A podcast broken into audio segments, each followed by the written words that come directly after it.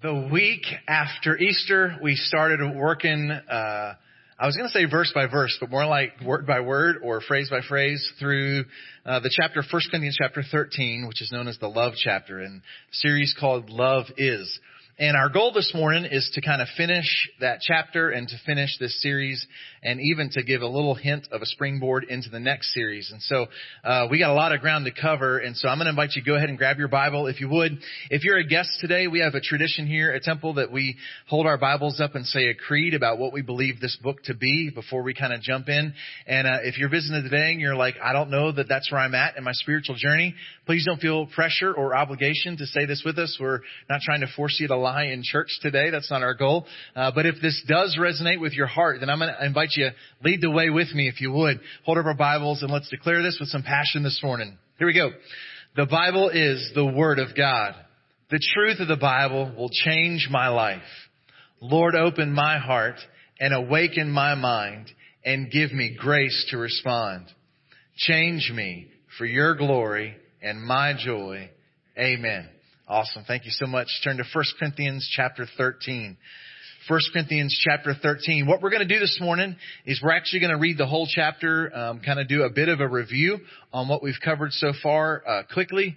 Um, we're going to look at the end of the chapter because um, we kind of already looked at that a little bit uh, this the beginning of this year, the beginning of 2021, and uh, so we'll do a quick summary of that. But then we'll come back to the verses that we haven't really covered yet in the heart of all this.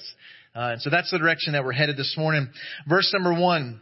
If I speak in the tongues of men and of angels, that's pretty spectacular, but have not love, I'm a noisy gong or clanging cymbal. If I have prophetic powers, that's supernatural. Understand all mysteries and all knowledge, that's really smart. And if I have all faith so as to remove mountains, that's really spiritual but have not love, I am nothing. If I give away all I have, that's really sacrificial. And if I deliver up my body to be burned, that's really, really sacrificial. But have not love, I gain nothing. We said this summary to kind of chart our conversation. The first blank we filled in is love is the win. Love is the win, not checking the right boxes or having all the right answers to all the right things. Even what's spectacular and even supernatural, love is the win. And then the repeated phrase in there is, is that without love, there's nothing. There's, there's no purpose and there's no profit.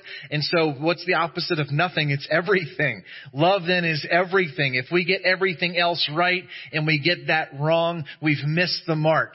And so uh, love from a biblical perspective is everything. But love from a biblical perspective is very different than the modern definition of love. Matter of fact, love is this otherworldly thing. It's the word in this text called agape, which historically we don't read in any other historical writings.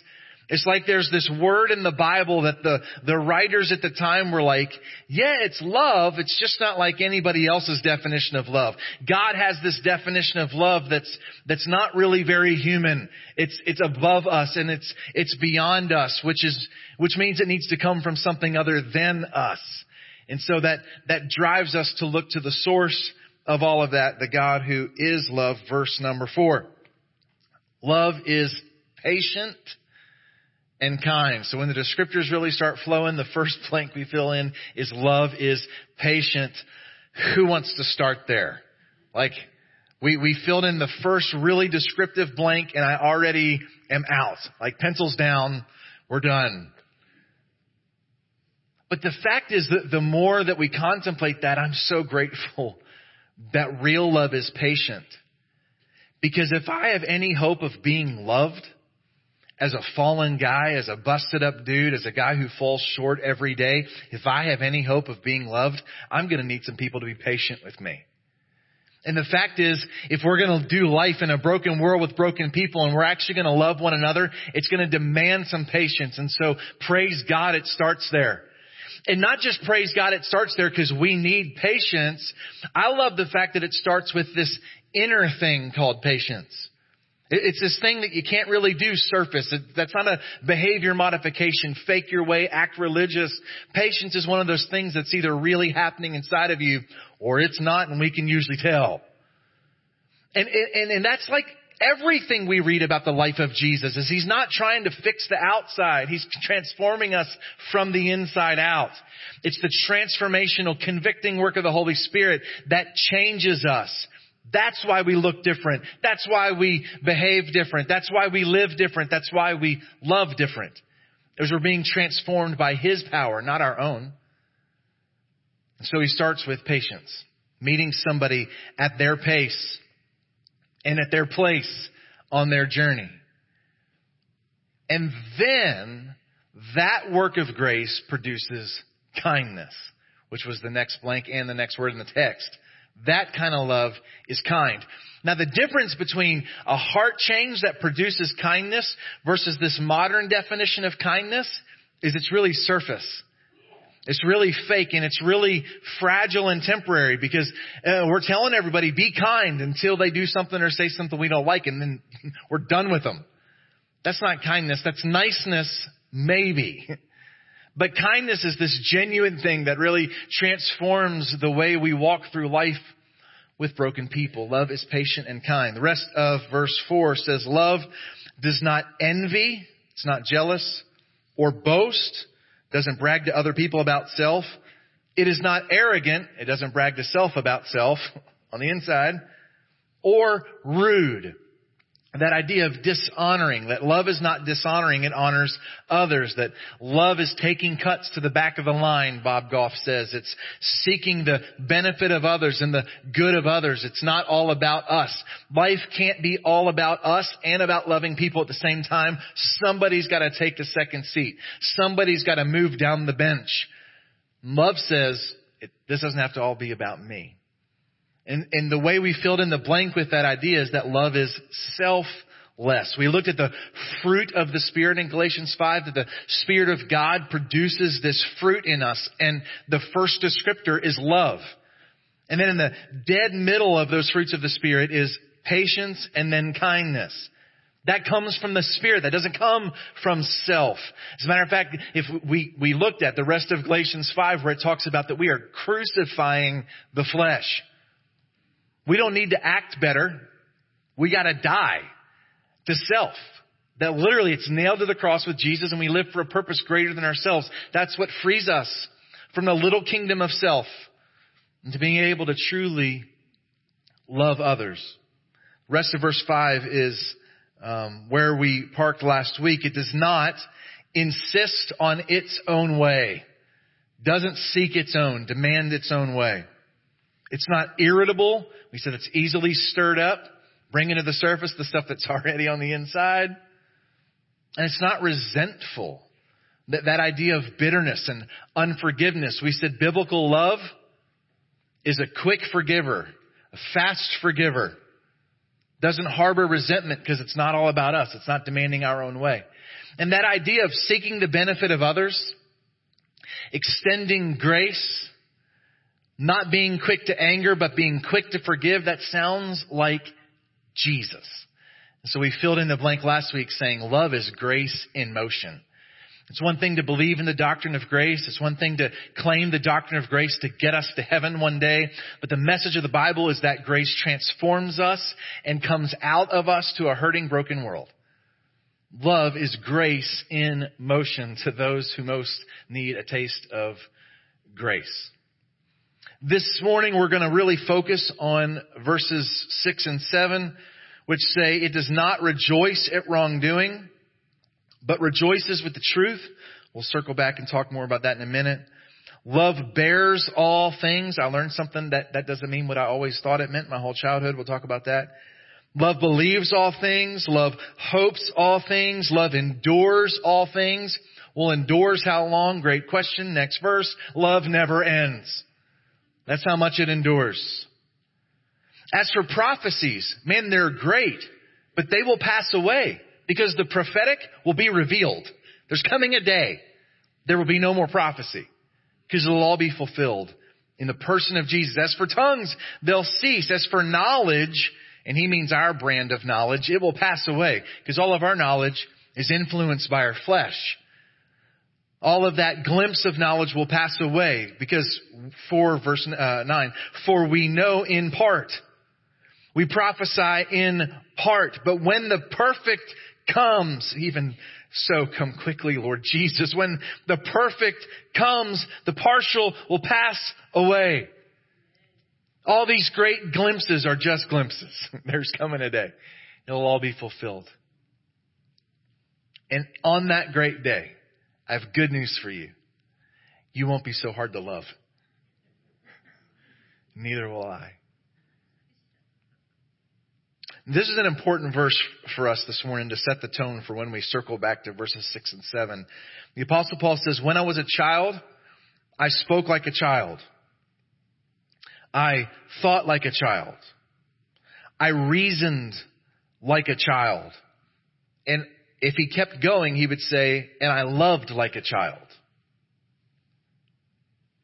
But when I became an adult, when I grew up, when I became a man, I gave up childish ways. What we're going to talk about this morning is a mature definition of love.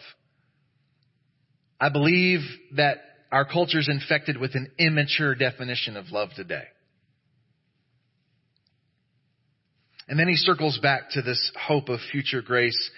Verse 12, for now we see in a mirror dimly, but then face to face. Hallelujah. Now I know in part, but then I shall know even as I have been fully known. We're going to know him to the degree that he knows us. Verse 13, so now faith, hope, and love abide, these three, but the greatest of these is love. Again, we spent three weeks talking about that one verse at the beginning of this year that that the reason love is the greatest is, is number one, it's eternal, and number two, it's the anchor. Our faith is in the work of God's love over us in the past, and our hope is over His continued work of love over us in the future, and that will never end. Well, one day our faith will become sight. One day our hope will be fulfilled, but love endures forever. So, that's going to be the, the cap end there this morning. We're going to jump back to the middle of this chapter and really focus on verses 6 and 7. Most of our time together this morning is going to be on verse 6, which says again, love does not rejoice at wrongdoing, but rejoices with the truth. I wish I wrote down who said this because I didn't come up with this, but I really liked this wording and I would give credit to whoever said it. I try hard to do that. But I heard a preacher say once that love is good at catching people doing right. Love is good at catching people doing right. Maybe that doesn't sound profound to you, so I'll just confess for my life, I'm really good at catching people doing wrong. Like I have my black belt in it. Growing up in church has fostered in me a critical spirit that I have to put to death every day in my heart. When I don't pay attention to it, my critical spirit is really good at catching somebody doing something that I think is wrong. But the work of God's love transforms us to being really good at catching people doing right. Isn't that good? Man, I, doesn't that sound like the kind of Christian life I want to live, right? Like, and I want to be surrounded by people who are better at that than I am? We're good at catching people doing right. It's this idea of, you know, we have this modern movement of we should, we should raise up young people with positive reinforcement. It's this groundbreaking new idea. Like, no, it's not. That's the heart of God. Here we are 2,000 years ago saying, rejoice in what's good. Don't rejoice in wrongdoing. And for some of us, we don't even understand what rejoice in wrongdoing. You'd have to be just a straight up pagan to do that. But maybe our brand of rejoicing in wrongdoing is just being overly focused on wrongdoing. Love frees us up to look for reasons to celebrate, not just for reasons to correct to look for reasons to foster relationships, not just fix people. To, to address potential in people, not just their problems. This text is encouraging us to speak over the people in our orbit the potential we see of what God can do, is doing, and will do in them. How often do we speak the hope of potential grace in our loved ones instead of just confronting the things we wish were different already? This idea of, of looking for what God's doing and calling it out in them. I love being around people who see something better in me than I see in me, right? It's just life giving. And I believe that's how the gospel looks at one another. The gospel's always seeing the hope of what God's going to do in somebody. And we don't just see that, we speak that. Agape love speaks the, not just the wrong, but celebrates the right and what we see God doing in somebody. Now let's talk about that in, in, in regards to parenting. God fearing, Bible believing, loving moms and dads are gonna make their kids angry sometimes. I can't believe I didn't get a single amen. Like I know y'all aren't good at that anyways, but if ever there was a moment, like because love rejoices with the truth. And here's the thing. Little people don't know a lot of truth yet. And sometimes really big young people don't know what truth is yet. They're, thank you. Our kids are really aware of what they want. And they're really aware of what they feel but they're not always aware of truth. But what godly parents do is say the, the barometer for our household, the, the way that we make decisions is not your feelings or your desires, cause that's not love. We parent and make decisions based on what we believe is true. And if your feelings and your wants contradict what we believe God has revealed as truth, we're gonna pick His side. And that might make you mad at me, but praise God. I don't need you to like me to know that I'm doing right by you as your parent.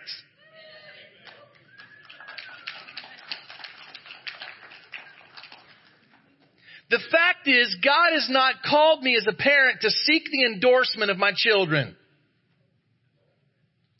He's not called me to seek the friendship, the approval, or the affirmation from my kids. That's parenting by taking.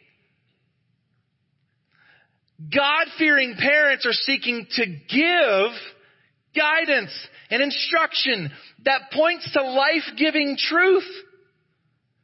How could it be loving to let somebody direct the ship who doesn't know how to sail? Who doesn't know the difference between rocky waters and rough waters and safe waters? They don't know. And by the way, as parents, we don't have it all figured out either. But as God has revealed His truth to us, that is the, the North Star of how we parent. And that is not just true of parenting, it's true of marriage as well. A, a God-fearing marriage does not endorse sinful behavior. That's not love. Love does not enable harmful behavior. Love does not allow abusive behavior. And that might feel loving or look loving, and the abusive spouse might tell you that it's loving. But according to God, Love does not rejoice in wrongdoing. Love says, enough. We, we won't allow this or endorse this. Love rejoices with the truth. The same is true in friendship. If, if you have friends around you who never disagree with anything you say, I don't know that they really love you. Because loving friends say, I love you too much to not call bull snot on what you just said. I love you too much to not call out the toxicity of what you just said. Love does not just nod its head in silence. It rejoices with truth And it loves people so much that we don't want to see them running towards lies. By the way, including about themselves. And uh, I, uh, I will tell you, there are God honoring moments where, where it is healthy and right to just listen. And I'm not very good at those moments. There's a lot of moments where people just want to pour their heart out to me. But as they're pouring their heart out to me, they are speaking lies about themselves. I'm never going to get over this. I'm stuck. I'm a failure. I'm a bad parent. I'm a bad person. I'm a bad. No, you're not! I'm sorry, you were saying? And they just want to listen and they want me to like cry with them and, you've experienced this in marriage. Come on. Don't fix me. Don't lie. Don't quote me on that. if you're, here's the deal. The wisest person who ever lived spoke under the inspiration of the Holy Spirit that life and death are in the power of the tongue. And if I love you and you're speaking death over you, I'm not going to rejoice in that. And so I'm going to listen patiently and kindly, and then I'm going to say, no, you're not. You're not a failure. You're not not enough. You're not a terrible person. You are not defined by your struggles. You are not going to spend the rest of your life in defeat. That is a lie from Satan himself, and I love you too much to endorse your lies.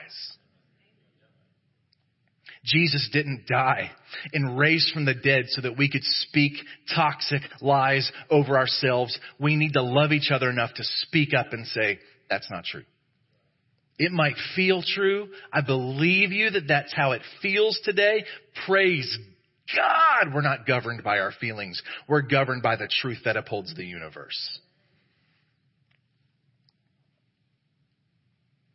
Love cannot and will not affirm a lie. Love rejoices in the truth. Despite what the culture is shoving down our throats today, true love does not endorse a lie. The concept of love has been weaponized by a culture who rejects truth. I'll say that again. The concept of love has been weaponized by a culture who doesn't believe in truth. And if you've rejected the truth of God, the truth of God's Word, the truth of absolute truth, you don't get to define love. You have forfeited the right to define love for me. And the same culture who's rejected truth is saying, here's how you love people, and if you don't love my way by my standards, you're a monster. And it's, it's really difficult because we're the people who are like, our God is so loving, He is love. And we're being told by the culture that if we view this word as true, we're unloving. And I think we have to ask ourselves, are we willing to surrender being called loving, or are we going to surrender truth? And I just got to tell you, I've reached a place in my life that that's crystal clear to me today. Because I can't actually be loving if I've surrendered truth. Now, we can stand in truth in an unloving way, and that dishonors God. Some of us grew up in that kind of environment where people said true things at the top of their lungs while calling names and screaming at people. And we're like, I don't think that's all the way truth. We're to speak the truth in love. But the fact is, a culture who's rejected truth can't tell me what love is. We started with this bent as a culture towards this idea of tolerance. And again, if you're a guest today, please, please just, would you extend me some, some freedom to hear out everything that I say today and don't just tweet one sentence or, or take this one thing. Listen to me for just a second. I think tolerance is cancerous. Tolerance is not biblical love. That bar is way too low. I'm not rejecting tolerance because I want to offer less to people. I think tolerance isn't enough. So let me give you two definitions of tolerance. One's the real definition that's actually grounded in historical grammar, and the other one's the modern definition of tolerance. And both of them fall short. The word tolerant means to tolerate. Does that sound like biblical love to you? Jesus has so transformed my life that I can kind of tolerate you. Oh, tell me what you have. What must I do to be saved? Now let's be real. Sometimes we do just only tolerate our kids. but that's not biblical love. So that bar is definitely way too low. What's the culture's bar? Tolerance means blindly accepting whatever you say, do, think, or feel as absolute truth. Well, that sounds like a higher bar, right? No, it's lower. Because real love does not rejoice in wrong, in error, in lack of truth. Real love only rejoices in truth. So if I blindly endorse whatever whim you have of the day, I'm not loving you at all. Both definitions of tolerance, the one from the grammar books or the one from the culture, fall way short of God's definition of love. Love loves somebody enough to point them towards truth. I'm literally watching a generation running towards a sexual cliff. And I'm told that the most loving thing I can do is, you go your direction. That doesn't look like, sound like, or feel like love to me. The one who created this thing called sex knows what's best. I trust him. And if that doesn't fit with your feelings, thoughts, or emotions, I'm not going to bend to your whim because you didn't create you. I'm going to love you. There, we've kind of transitioned from the term tolerance. The, the new language around church life is this question, are you an affirming church? And maybe you've never been asked that. But I can tell you I have been and I think I increasingly will be asked that question. Are you an affirming church? And I gotta tell you, I find that question incredibly offensive. Because again, if we take the grammar def- definition of the word affirming, then the answer is absolutely unequivocally yes. We affirm that every single person, regardless of where they come from, what they do, how broken they are or are not, has incredible, mind-boggling value inherent in the image of God placed on them. So do we affirm your worth and your value and your goodness? Yes! But that's not what that question means. When, when we're asked, are you an affirming church? It means, do you fully endorse the agenda of the LGBTQ uh, movement without any question, reservation, or hesitancy? That's what's meant by are you an affirming church? Do you affirm that the secular definition of sexuality is right? And the answer is unequivocally no. God hasn't moved. He hasn't. I'm a dinosaur because I haven't evolved on the issue. Man, I'm not following the culture. I'm following the Creator. And that sounds really unbending and unmovable and take it up with Him. I didn't come up with this list. I'm sorry. But that question puts a believer in a, in a spot where we have to say, no, I don't affirm you. That's offensive. I do affirm your humanness, your worth, your value. And by the way, and I'm not beating you up because you don't have my worldview. I'm not intimidated that you don't share my worldview. I'm not mad at you that you don't view the Bible the same way I do. I love you. It's okay. But don't tell me how I have to interpret this book.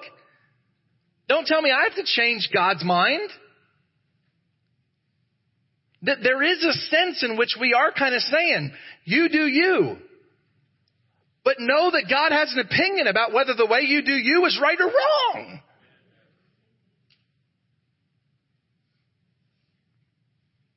To blindly endorse someone's harmful behavior is both unloving, unchristian, and unbiblical. Now that doesn't mean we go around beating people up for everything that they do wrong. So I'm going to be real honest with you here this morning. I'm not just talking about the LGBTQ movement. The fact is, the cancer of pornography within the American church is far more harmful to us than the modern movement of agenda in politics. The fact is, by participating in pornography, you're sinning against the God whose image you bear. You are sinning against your current spouse or future spouse if you are single. You are sinning against yourself as an image bearer. You are sinning against the woman who bears the image of God or women or people or animals or whatever it is you're watching on the screen. You're sinning against God's beautiful design of what sexuality is. And by the way, you're propagating the worst thing that's happening in humankind, namely the trafficking of vulnerable people for your personal gratification. It is a sin against God. And we love you and want to walk with you towards freedom.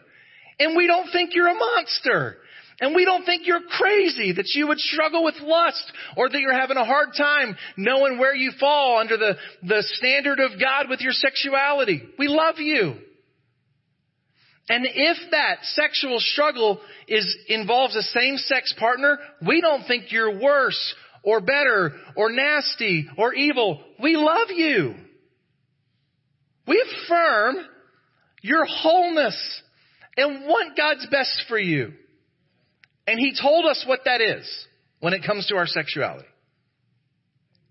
That all sexual behavior is between one man and one woman who've entered into a covenant together for one lifetime. And everything outside of that is against God's plan, is against God's best for you. And I love you too much to endorse anything other than that. Love rejoices with the truth. I've spent way more time on this than I thought I was going to.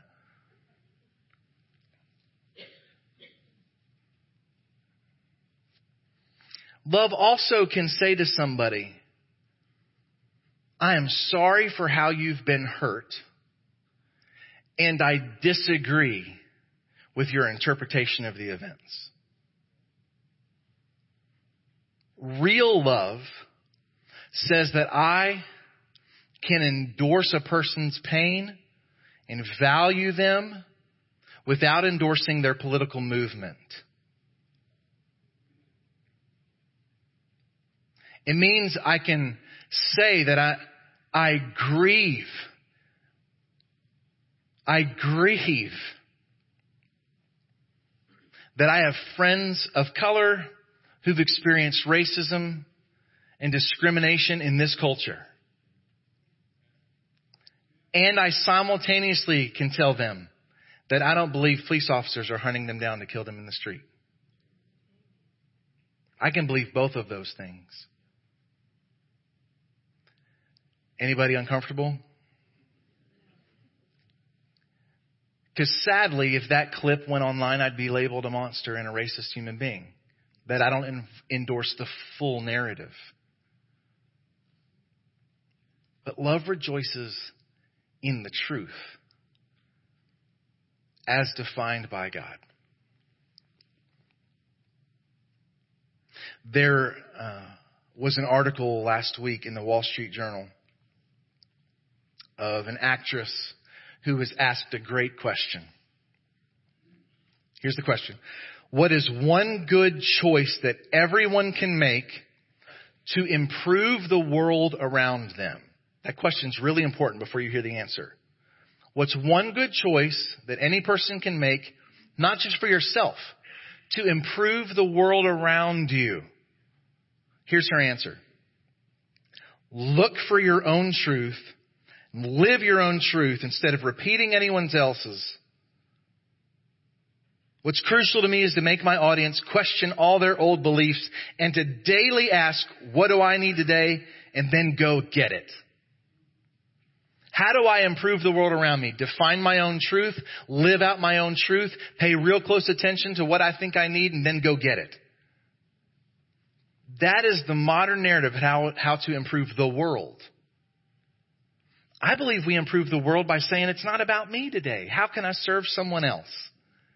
How can I know true truth? Because my truth is always bent towards me, towards selfishness. Matter of fact, sometimes to, to the point that I'm taking advantage of other people. Love does not rejoice in your truth. Love rejoices in the truth. And what I've experienced in 43 and 3 fourths years on planet Earth is my truth is often untrue.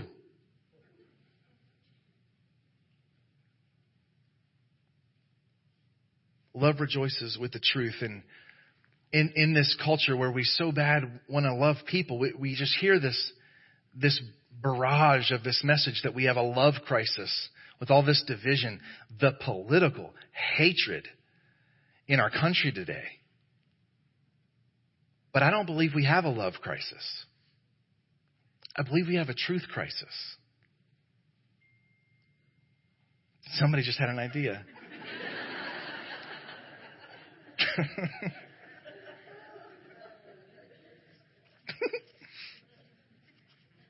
well, we'll take that as a cue from the Holy Spirit and move on to the next verse. That was the, you may now turn the page. You remember the records when you were little kids? Come on, where's my old people at? Ding! You may now turn the page. If you don't know what I'm talking about, you're the generation that needs to anyways. Um, verse 7. Love bears all things, believes all things, hopes all things, endures all things. I have lived my entire life with a misunderstanding of what it means to bear all things. I kind of read that like tolerance. Love just tolerates. We use that phrase, just bear with me. Which literally just means huff, roll your eyes, and hang out for a minute. That's not what this word means. This is a beautiful word in the Greek text. It, it's the same idea as bearing one another's burdens and so fulfilling the law of Christ. And it's one of those beautiful words in the scriptures that's trying to paint you a picture to see that since we don't speak Greek, we miss the picture. It means to put a roof over, to cover, to shelter, to protect. Love so believes in truth that love puts guardrails in the lives of the people we care most about. Isn't that beautiful? Love's, love seeks to shelter. One of the terrifying things about our graduates that we're celebrating today is that most of you are in a season of transition from out from underneath that roof of truth. and you're going to walk out exposed to a world that's going to tell you that everything God calls is true is a lie. What love seeks to do, mom and dad, is to shelter truth over our families. What love seeks to do is shelter our marriages with truth, to shelter our friendships with truth. Love comes into the life of a person and says, What are you struggling with? What's attacking you, man? Let's help shelter you with that. Love bears all things is the language of addiction recovery. And that we're, we're together in this, seeking to protect from what's attacking and pressing down on us. Believing that grace is on the way and that God's still in the business of setting people free. Love believes all things. I've said again and again, the gospel always believes the best in a person and sees the best in a person because we've watched the transforming power of the gospel to raise up busted up people like us and we're like, good grief, he ain't done with you either. So that hope, that endurance is all fueled by God. So here's the blank for this morning. Here's what we would simply say love is true. We mean that in the capital T sense and in the lower T. Like it's true as in it's enduring. It's true as in trustworthy. And it's true as in true. Real love is true. We will end the same way we've ended every week in this series, and that is we live in a world that's that's fascinated by the idea of love. Our poetry, our songs, our theater all talk about love. It's almost as a culture that we have made a God out of love, an idol out of love. We would say love is God. But what we believe the truth of the gospel tells us not that love is God, but that our God is love. God is love. By the way, God so much is love that he called himself truth. So if love is true, and if God is love, and if the way that we know God is that He put on flesh and moved in the neighborhood in the person of Jesus, Jesus called Himself the way, the truth, and the life. Is who He is. So yet again today we see in the revelation of Jesus that our God is love. Ethan, will you go to that, that slide for me? That God is love. And go to this next one. Uh, we're, we're setting the stage here. We've ended with this slide every single week because we've been setting you up for this series that's starting next week. Because God is love, and He's a lot more than just love. And so we've, we've spent all these weeks since Easter Sunday morning looking at the God of love, the God who is love to hopefully whet our appetites to know more of Him, to experience more of Him. Beginning next Sunday, our summer series is, that we're going to kick off is called God Is. And what I hope we'll do is take a deep dive into knowing who this God is that we say we're following, that we say we're proclaiming, and whose power we're living out and loving out our life.